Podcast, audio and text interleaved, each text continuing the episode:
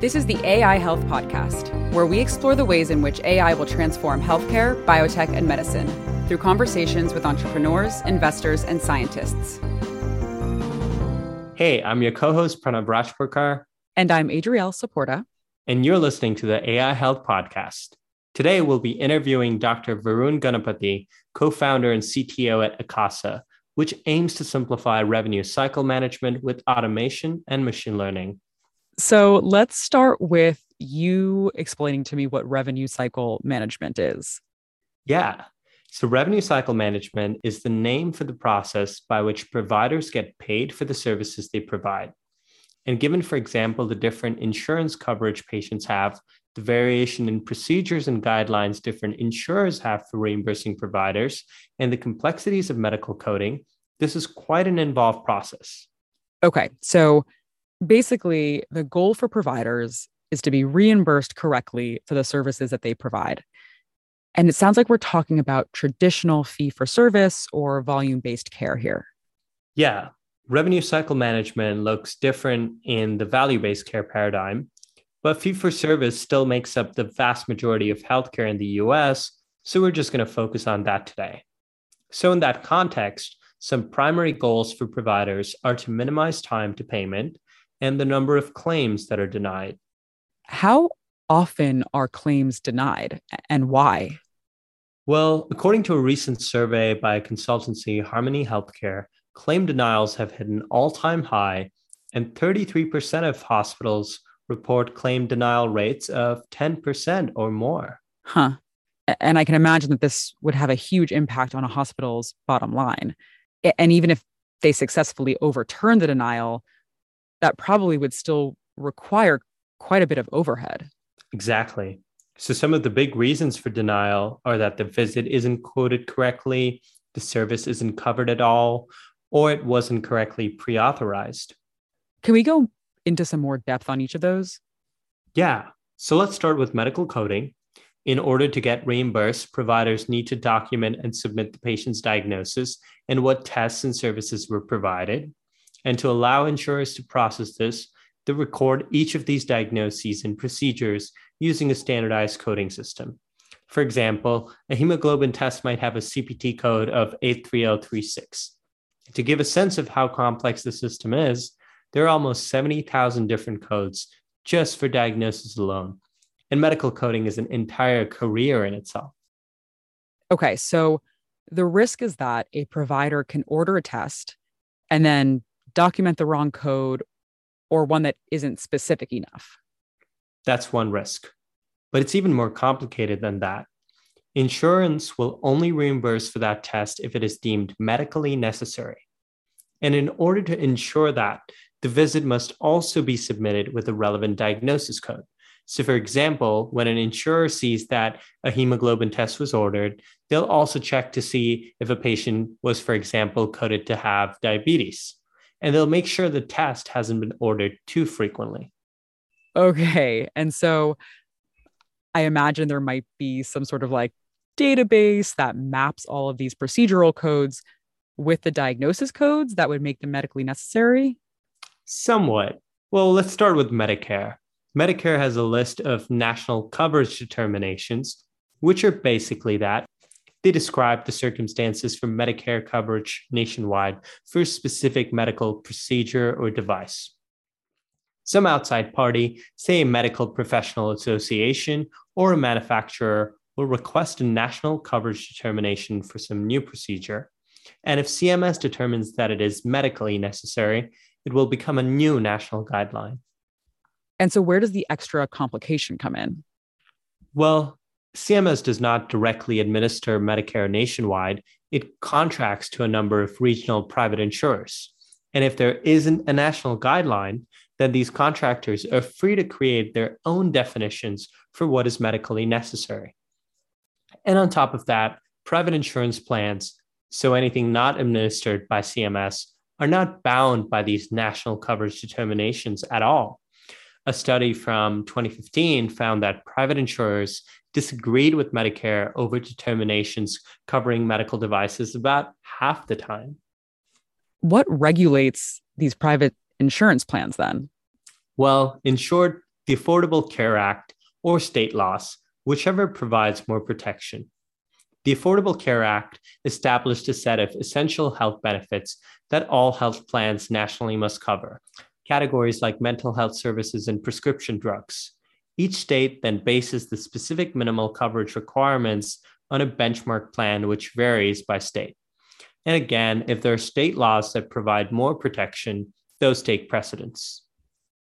Okay, so there is a high level framework for what insurance plans need to cover, but it still sounds like there's enormous room for variation between different insurers. Like, what if my doctor thinks something is medically necessary, but my insurance disagrees? Yeah, so the Affordable Care Act did establish the right to appeal to both the insurance company and by a third party reviewer. If a treatment is new or doesn't have very strong clinical evidence, though, it will likely be an uphill battle. But note that these decisions are overturned quite frequently, especially if they're due to an administrative error. Okay, so to recap, a provider might not be reimbursed if they don't code a diagnosis and procedure correctly.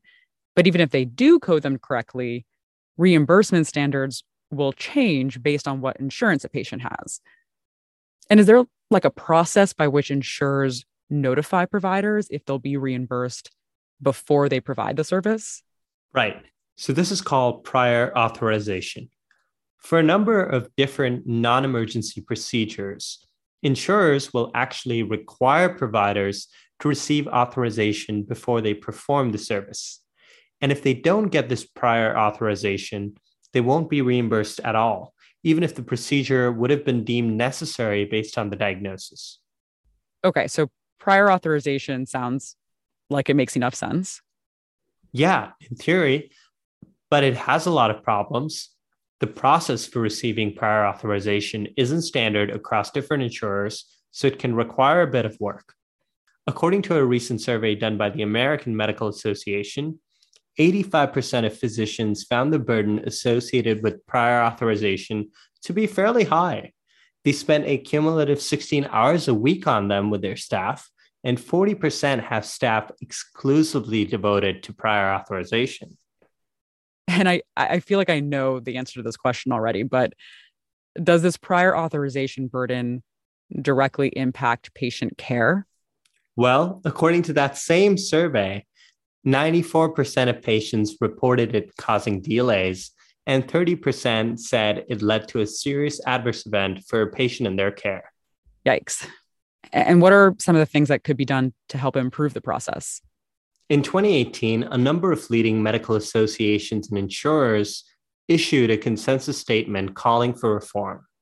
A few things they agreed to were increased automation and standardization in order to improve transparency and efficiency of the process and provide better protections for patients' continuity of care. Wow, I'm surprised that medical associations and insurers are agreeing on something. okay, so I'm sure that there are more reasons for claim denials out there and other aspects of the revenue management cycle that need to be optimized. But each of these aspects already medical coding, medical necessity, prior authorization they all seem extremely complicated just by themselves, which is perfect for sophisticated automation. Yeah, it's always really fascinating to see how tech can fit in at this crux. And we're really excited to chat today with Dr. Varun Ganapathi about how Akasa is helping to simplify this process.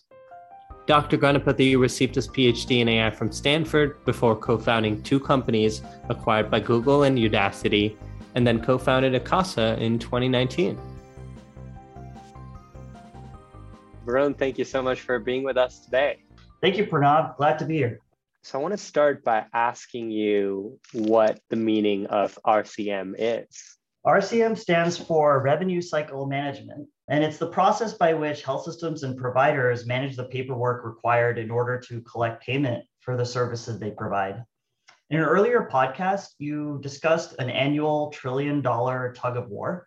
The RCM department is on the provider side. They're pulling on that rope as hard as they can. And the insurers or the payers are on the other side of that rope. And essentially, the RCM is part of that tug of war on the provider side. And paying for all of that software and people to do that costs up to 7% of net patient revenue per year, you know, which is $70 billion. So it's a lot of money. So as a patient, when I uh, come in for uh, a medical procedure, do I get to see any part of the RCM or is that all behind the scenes for me? Ideally, it would all be behind the scenes from you, but it is not in practice. Um, what can happen is if everything goes well, you will just get bills that you don't understand about, you know, I have to pay a certain amount for my co-insurance, my copay, and you know, my deductible. It'll seem like a big number and you'll just hope that the bill was correct and you'll pay it. That's like generally, you know, and the and hopefully that bill will be right.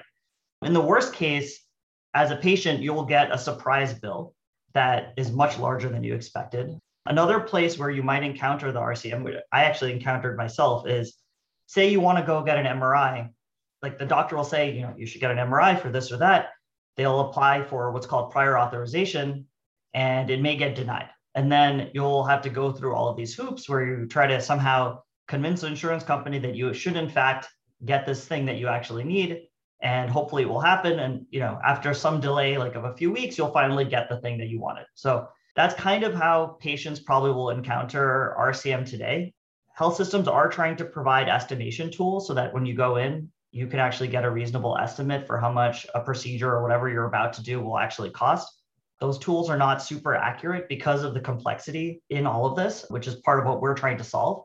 But those are sort of the different ways that you'll deal with RCM. And of course, you know, you'll get asked for your insurance card literally every time you go to the health system so that they make sure that they really know who they can charge and so on. So those are sort of some of the ways, the good and the negative ways uh, that, you know, a patient would encounter RCM. I guess all of those were negative actually. So yes, yeah.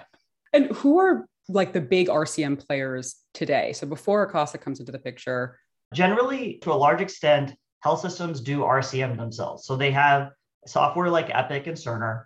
And as you know, actually one of your earlier podcasts talked about essentially how that software is really intended to facilitate billing, right? Like that's part of its point is that to record all the information required for billing, in addition to, of course, keeping track of patient records so that doctors know what they did before and things like that.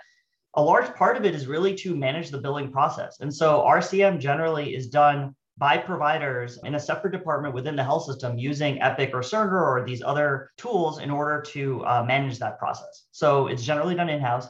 There are some outsourced vendors for RCM as well. There's like a long set of those, but generally people use the software to do it internally. Okay, so now tell us how Akasa fits in here. So how are you guys automating all of this?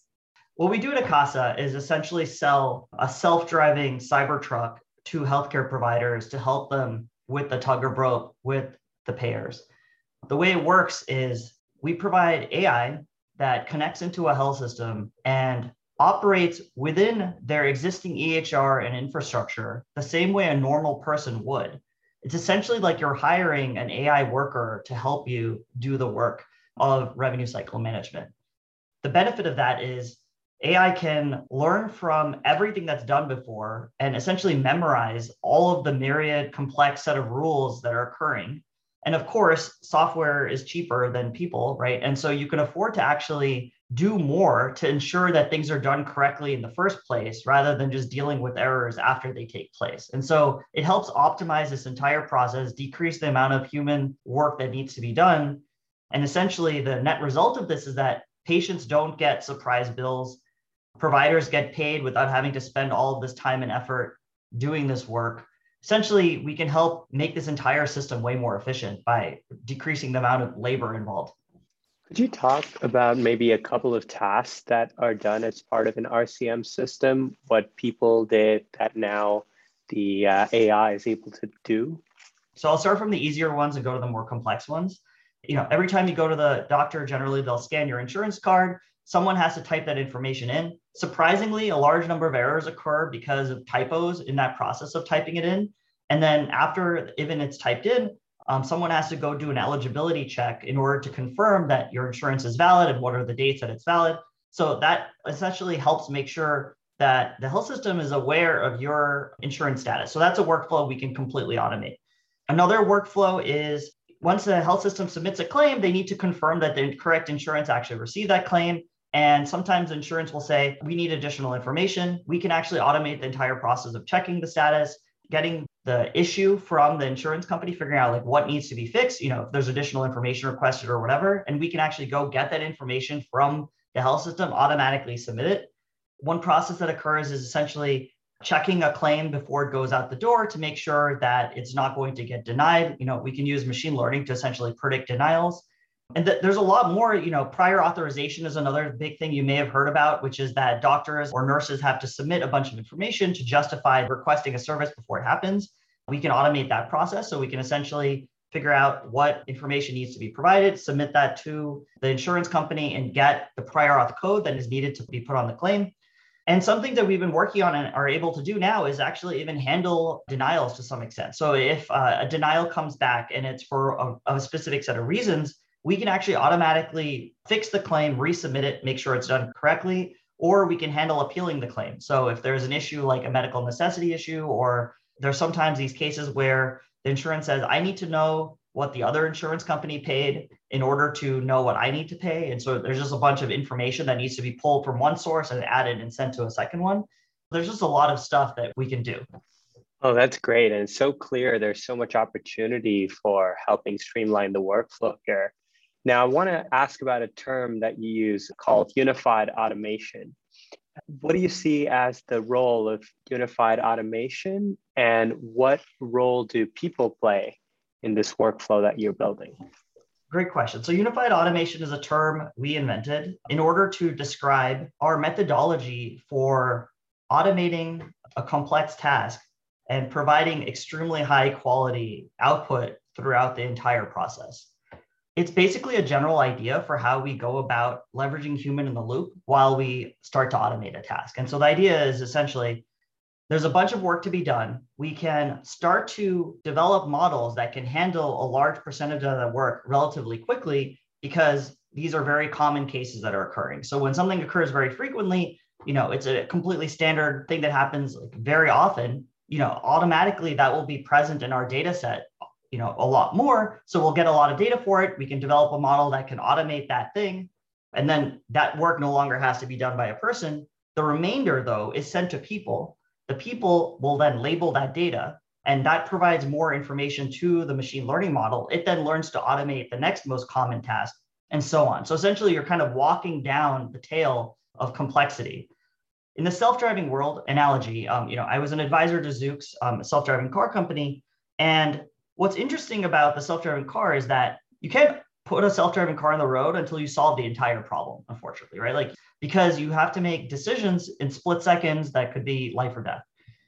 What we can do here is actually a little bit better is that we can handle you know highway driving and have nobody even involved for the highway driving situation and then only pull a person in when we need to take an off ramp so it's sort of that we can bring together ai and humans to accomplish the entire task very efficiently. So that's what we call unified automation. So is your data set on a per customer basis? So if you're building out a model or a suite of models for one customer, are they going to have a data set or are their models going to be trained only on data from their own hospital system or their own process? Generally, we work with extremely large health systems, so they have a lot of data. Yes, is the answer to your question. We train the models on each customer's own data for two reasons. First, it provides an extremely disciplined process to ensure that the quality is high. Rather than just taking a pre-baked model applying it to a new situation and it may not generalize very well you know automatically when you do training and testing you know there's a procedure by which you, you evaluate your test set performance. You can actually ensure that you're performing well. So that's the first part. The second part is what we found is that there's a lot of nuances from customer to customer for instance, one health system versus another will have entirely different insurance cards because they're in a different state, right? And so the insurance cards will look different. Right. Other examples are the doctors might take notes in a slightly different way for like medical coding. The insurance plans that are present are present with different frequencies in different places, right? And so you need to sort of learn what are the local rules for that particular health system. So everything we do is trained essentially for every health system in particular we're leveraging machine learning to automatically customize the product essentially at scale. So going back to unified automation then, and, and when you mentioned sort of the humans labeling your data set, are they doing it knowingly or are they just doing it in the normal process of their workflows anyway, and they happen to be labeling your data set along the way? Both happen. So Uh, we have two types of data. One set of data is like retrospective data. Essentially, we can pull data out of the EHR. And so that's like essentially data that has been already created for us that we don't have to label, but some human has labeled it, right? Um, and so we can pull that out and train on that. Some data is like for our denial prediction algorithm, it's like claims are sent out to insurers, insurers deny or pay for them. That provides a data set automatically. But then the third type is actually our labeler. So we provide a full stack solution. It's like RCM as a service. And huh. behind the scenes within our company, we have AI and humans. The humans are labelers. We've designed the system so that when they're doing the work, they're actually super efficient. So we have an internal piece of software that allows them to label the data very efficiently. When they label it, they're actually completing the work. Like we're actually completing workflows through the labeling process. Okay. But when they're doing that, they're still training our algorithms also at the same time. And we have this process by which we go from uh, what we call full manual mode, which is still much more efficient than doing it in the EHR, but it's more manual, to copilot mode to autopilot mode. In copilot mode, the algorithms are auto completing everything. The person just has to say correct or not. And then in full autopilot mode, we skip humans entirely for a large percentage of the tasks. And so for every task, we sort of move up this curve from automation plus manual labeling uh, for anything that involves human intelligence to fully automated. I think this is so awesome because I think that often in healthcare, when we think about AI, we think about disease diagnosis or prognosis prediction or risk stratification. And we sort of forget that this area is about human labor. And I know that one of your investors, Julie Yu, who's a general partner at A16Z, she was writing about their decision to invest in Akasa. And, and she had mentioned that the ratio of doctor to non doctor workers in healthcare is one to 16, which is bananas to me. And like, you know, like we wonder why healthcare costs are skyrocketing in the US. And I guess my question, though, when I'm thinking about sort of like how to automate this process, is that even this process that you're describing sounds very involved and hands on, right? Like every customer has a whole suite of different algorithms that are specific to that hospital system. And so it's automated, but it's not necessarily so easily scalable from Akasa standpoint. You know, it's, it's like it's like scalable from the hospital system standpoint, but not from your guys' standpoint as a company. Is that sort of a, a tension that you guys are, are worried about, or is that okay? Or how do you handle that? It's a great question. And it's something that we work on internally. What we've learned is that there are relatively standard workflows. And while it is true, we need to update our models for any given customer. This is not dissimilar from how Netflix is optimizing its recommendation engine for every given viewer of Netflix, right? Like in some sense, you have a completely different Netflix feed than I do, right? Based on what you've watched previously. Take Facebook with their newsfeed, take Google with advertising. Every part of the internet right now is using machine learning to personalize content to billions of consumers there are individual models essentially trained per person, right? Uh, you know, we won't call it a model being trained. Maybe that sounds like, you know, a very big thing. Maybe it's just a vector in an n-dimensional space that's like tuned for you. And that vector hmm. helps you do the work. But effectively, that is the great power of machine learning is that it enables you to be scalable while also being personalized. And that's what we take advantage of at Akasa is that we can have one system that's automatically personalizing to the extent that it's not as scalable is the labeling part, right? Like the fact that we have to label in some cases some amount of data per customer, that is for sure, you know, just part of the cost we bear. I think it's okay though, because if you look at other cloud businesses, let's say AWS, Amazon Web Services, um, when you use Amazon Web Services, they have a data center. In that data center, there are still a lot of people actually. Like, you know, part of what they're doing for you is dealing with if a server breaks down, someone gets sent out there to pull the server out, fix it, put a new one in, right? So there are all these people in the system keeping it working, even though from your perspective, it's just an automated system. That is what our labelers are to us. Essentially, it's like the human portion, which is still far less than the human portion needed by each of these health systems themselves in order to uh, facilitate the automation at scale. So uh, I think it is very scalable because machine learning enables you to to do this essentially. Like you know, you just have to get really good at it. You can't have a person like working on every single model. You need to have systems that are essentially automatically training, running, and so on in order to do this. But that's what we built in house. That's great. I want to ask about change management. Change is very difficult for any workflow, and especially for hospital workflows, change can mean things affecting people at a large scale and patients and patient care. when you go to a new hospital, say you should use Akasa, how do you discuss and end up with a change management process that is smooth in terms of transitioning to using a Akasa solution? We work with the health system to define a ramp up procedure whereby we will peel off tasks at a time. And we call it the triaging process. We install Akasa. Akasa's first job is to triage work to itself. So it runs there, it says, okay, I can do this item, I can't do this item. And the health system, you know, obviously works with us to decide which items are going to be sent to Akasa versus not. We gradually peel off work and automate that work and do it the same way their team would have done it and gradually build up that percentage over time it's not all at once where we just suddenly like pull a switch and everything is automated. And, we don't do that partly because like you said that would be very surprising and and you know it would be disruptive right? And so it's better to gradually do this and so everyone can adapt to what's happening. And i want to ask about the same thing from a future of work perspective where the hospital has employed these people whose job it was. Now akasa is doing part automated, part with their own people. Do you think of going to the hospitals and saying, hey, the people who did this have them work for Akasa now? Yes, we've totally thought about that. And we'll definitely try to do that in the future for sure. I think that's a great idea. It's like rebadging them. What we found though is that these health systems can't hire enough of these people. Essentially, they, they have too much work to do as it is they can leverage these people in a variety of other ways too. So sort of like working directly with patients to help them deal with their bills and explain their bills to them. There's a lot of things that they would like to do if they didn't have to spend all of their time just doing this paperwork stuff. In other words, it's like there's more than enough work to be done so that even though we're adding a whole bunch of automation, there's still a lot of new things that they can leverage those people to do that they're just not able to do right now. Yeah, I find it very interesting uh, that you said they move on to more interesting kinds of work and maybe not the menial tasks, which got me thinking about when you are looking at the impact of Akasa at an individual level or at the level of the hospital, what kind of metrics do you track to show yourself or to other hospital systems, hey, here's the kind of improvement we bring to workflows?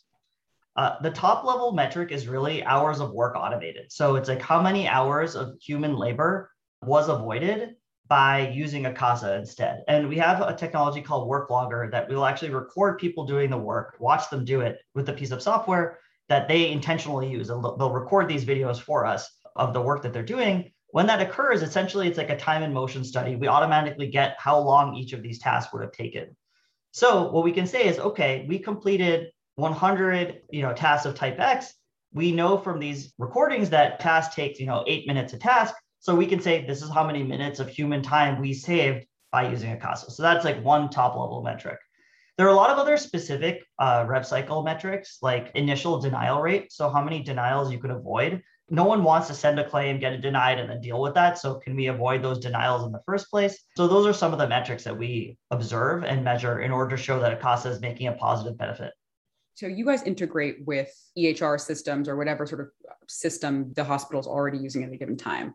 How does that impact your sales cycle? Are you selling to hospital systems and then once you kind of win that deal, you have to go to the Epics and Cerners of the world and convince them to make the integration happen? I assume it's sort of a pretty close collaboration with these EHR systems to try to make sure that you can get their data in, in an effective and easy way. So there are a couple of standard methods for extracting data from these systems. So all claims are already in a structured format called the 837. You know, it's a structured file that's sent to the payers, and then there's a, a response file that comes in. So for health systems, they're already sending that file to insurance companies or to clearinghouses. They can send them to us. So like part of it, mm. this data can be extracted automatically. Like there are already rails in place to do that. So you're not tied by the EHR system necessarily. Not for everything is all I'll say. We are to a large extent tied to the EHR the way we've chosen to integrate is actually to just simulate a human being. So the analogy I like to use is like the self-driving car. You know, one way to get self-driving cars super quickly in society is say a bunch of roads, no humans can drive on them, and we're going to put rails on the road, right? And like, or you know, magnets or something. And self-driving cars can drive on those roads. People can't be there, and it would honestly work probably pretty great. Yeah. I mean, honest, you know, if you could actually like enforce all of that, right? But the problem is, it's like achieving that sort of great change at once is really hard, right? And so instead, what we've chosen to do is rather than sort of change the system to suit us, we've changed ourselves to suit the system. We just say we're going to simulate a human being. So we're going to look at the computer screen the same way a person would, and we're going to use the keyboard and mouse the same way a person would. Huh. We're just going to use you have AI do that instead. It's like the self-driving car at the end of the day internally is pressing an accelerator, pressing the brake, turning the steering wheel, yeah. and it's seeing outside at the world. You know, of course, it has lidar or cameras or whatever, but essentially, it's the same thing. Is it's like it's fitting into the human world and working the way a human would. Which then the benefit is it avoids having to do any deep integration specifically with any EHR because we're essentially just simulating people. And because EHRs are actually uh, there are a lot of them, but they're not like an infinite number of them, right? And so we don't have to do this every time. Like, you know, once you've covered uh, the top ones, you can sort of leverage these integrations over and over again. Are there other regulations, though, and rules that you're sort of tied by? Because this feels like a whole new process of sort of getting around the normal data silos that exist within healthcare. Or, have you guys just like found this loophole that others haven't really thought about yet?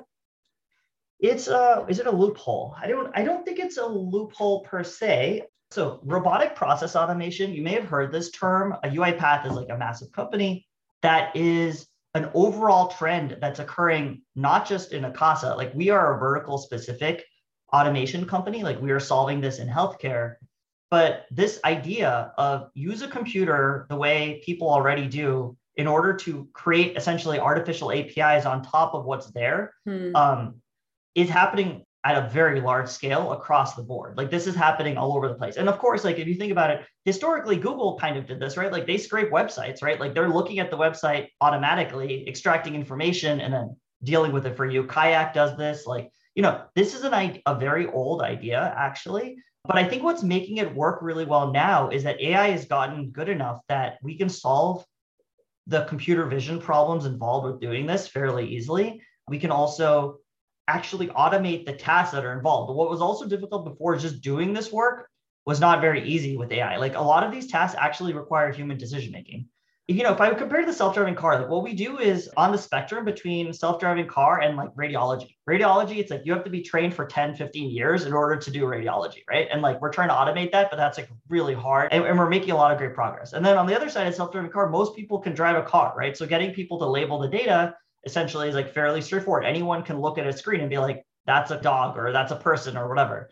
We're in the middle where we're trying to automate something that more people can do than radiology, of course. Like there are many people working in this area, but it's not as many as a self-driving car. And so it's like AI has now gotten good enough for us to be able to do this task essentially and, and, and be able to solve it.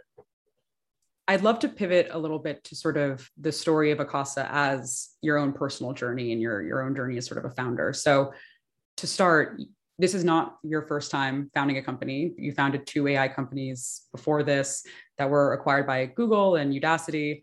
So do you like have a great template now? Like this is how to start and sell a company. like how, how are you so good at this? And what do you like about starting companies? Uh, uh, well, I don't have a template, but I've learned a lot along the way. Why do I start companies? I think it's because I really enjoyed AI research and creating awesome algorithms but what made me most happy is if those algorithms cause some impact on the world, um, like some human being or some system benefited from those algorithms. So one of the first things I did during my PhD as a complete side project, I wrote this app called ProHDR with my friend Jesse Levinson. Um, it was like the first HDR app for the iPhone, right? And it, it used computer vision to merge images together. And you know, this is back in 2010 what made me really happy about that is, you know, we sold like a million apps and people got really, you know, they really seemed to enjoy it. And that made me feel very happy because it was cool to do something technologically difficult and then sell it. So that's kind of what motivates me to start companies. The other company I started my PhD was based on my PhD thesis it was sort of an accident that it got sold to Google. I was still a PhD student at the time. We started the company and like we were about to raise money and start to build it out ourselves. And then, you know, we got this acquisition offer kind of immediately. We sold it to Google and I became a Google research scientist.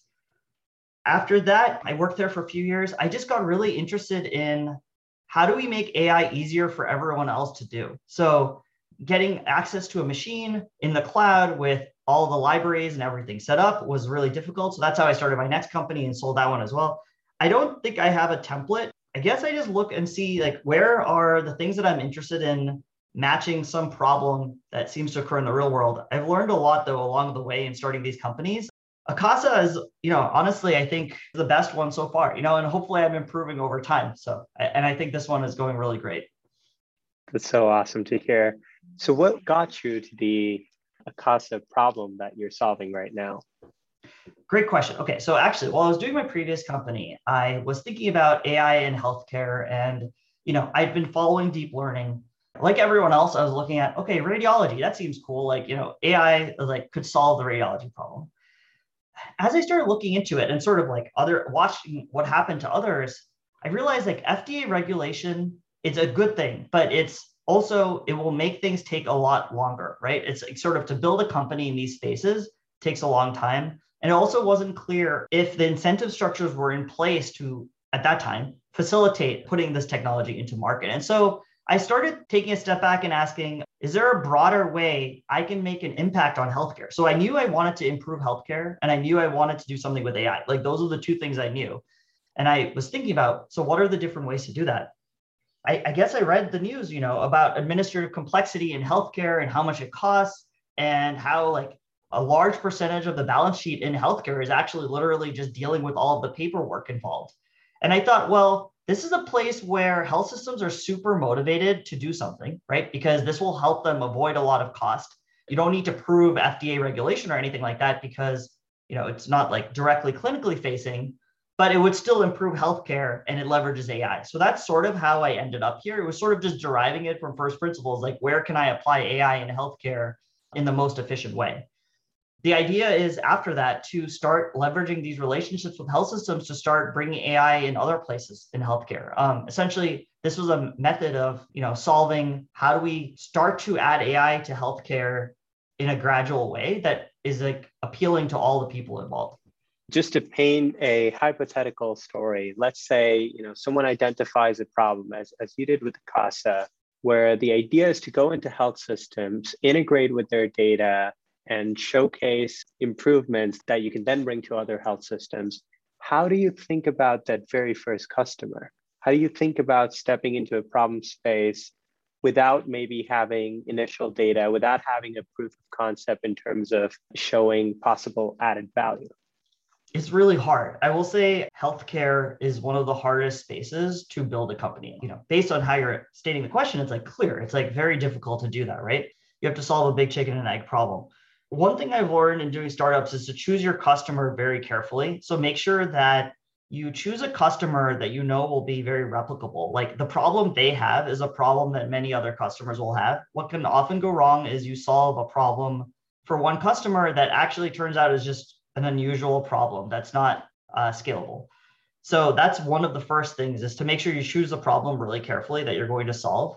In terms of getting that first customer, what we did was we were really fortunate. Um, we were able to get meetings with some uh, health systems that were very forward thinking, um, like Sutter Health.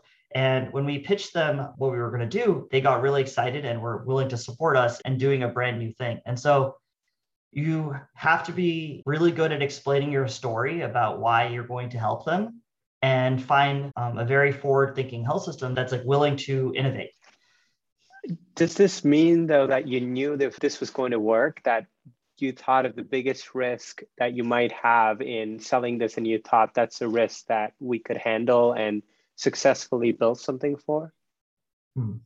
did I know it was going to work? I mean, there were a lot of risks. Like, I, I wouldn't say that I knew for sure, but I will say that at a macro level, it made a lot of sense, right? Like, they're spending a lot of money doing a thing, they're losing a lot of money because they're not doing it correctly. And so, if we could solve that problem, and I, I felt very confident that I could solve the problem. That's the part I knew I had in my control. I was like, you know, you give me a technical problem, like I was pretty confident I could solve this technical problem and I knew that there was a, a macro level business need to solve the problem. I knew that there was no regulatory issue that would prevent us from doing it. But there's still, of course, just like the practical execution of risk of like, how do you actually go about doing it and getting the customer to allow you to do it, right? Like, because they need to trust us. We're doing a very important function for them, and we need to make sure they feel comfortable the whole time. I think one of the key lessons I would give is, or things that I learned from this is really choose the team to be complementary and make sure that you cover all of your bases. A lot of companies just start with like two tech people and like that's it. We made sure our founders included people who were experts in different areas. Um, one of the founders has been working and selling software to health systems for like a decade. And so they knew how to do that, right? And another one of our founders had uh, worked on at council, um, so he knows about how to like make sure that everything we do is like safe from a HIPAA perspective, how to be super secure. So ideally, what I tried to do is find co-founders who really understood the space very well and could provide complementary abilities to myself. So you raised your seed from A16Z. Do you raise that seed before even writing code for your first customer? Like, did you get your customer after bringing A16Z on or before? I think it was, before we deployed anything to that customer for sure. Uh, we had not had anything running, but it was after I had already built some models. So we had obtained data. There was some public data, but we also found a friendly health system who helped us with some data. And we were able to show that machine learning models were able to do something useful with it. And so, sort of that helped provide some proof point that we had some technology that was useful. But yeah, we raised our seed really mainly on an idea, I think, is idea and team, to be honest.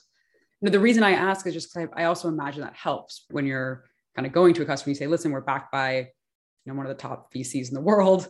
We have some funding to be able to actually do this. We're not just four guys thinking that you know we could maybe do something here. Like you have some legitimacy behind you, which helps. And yeah, hundred percent for sure. So maybe speaking of your co-founders, I, I, think it's like pretty rare to have four co-founders. You know, like mm-hmm. people always joke that having two co-founders is like a marriage, and mm-hmm. like it, a lot of tension can come up and i imagine like four is a family with like mm-hmm. siblings mm-hmm. and and maybe you can talk a little bit about what that dynamic is like and the good things about it the tough things about it how you manage i mean to be honest I, well first i'm an only child so i don't really know what it's like to have siblings but i think it's been great i found it awesome um, in my previous company i started it i was one of the primary co-founders like and i felt a lot of the load on myself and it's been really great to have co founders to help share the load in starting a company. It's a very intense thing starting a company, right? And it's really great when you have multiple people because if one person is feeling stressed out, someone else is feeling enthusiastic and jubilant. And so it sort of it helps average everything out and, and carry us all forward. So I think it's actually been great. Maybe I just got lucky with our co-founders, but so far it's just been great to have a team of people who are all motivated and working together to solve a problem and who also bring their own um, unique backgrounds. Like, right, I bring AI and they bring a lot of, you know, the other things that I mentioned to the table. So it's been really great. It's awesome. I want to ask about your role as someone who has uh, received a PhD in artificial intelligence. And one thing we often hear in starting these companies is that one of the difficult things is getting the pipelines around data together and then one has the luxury of thinking about machine learning that's more advanced than a simple logistic regression. um, assume you have gotten to that point or a lot further since the company has been tackling some of the challenges around being robust and resilient to different health systems. And I was wondering if you could talk a little bit about maybe the, the most interesting technical solutions that you're applying. First, you're completely correct that before you can do machine learning, you need to get the pipes connected so that data is flowing through.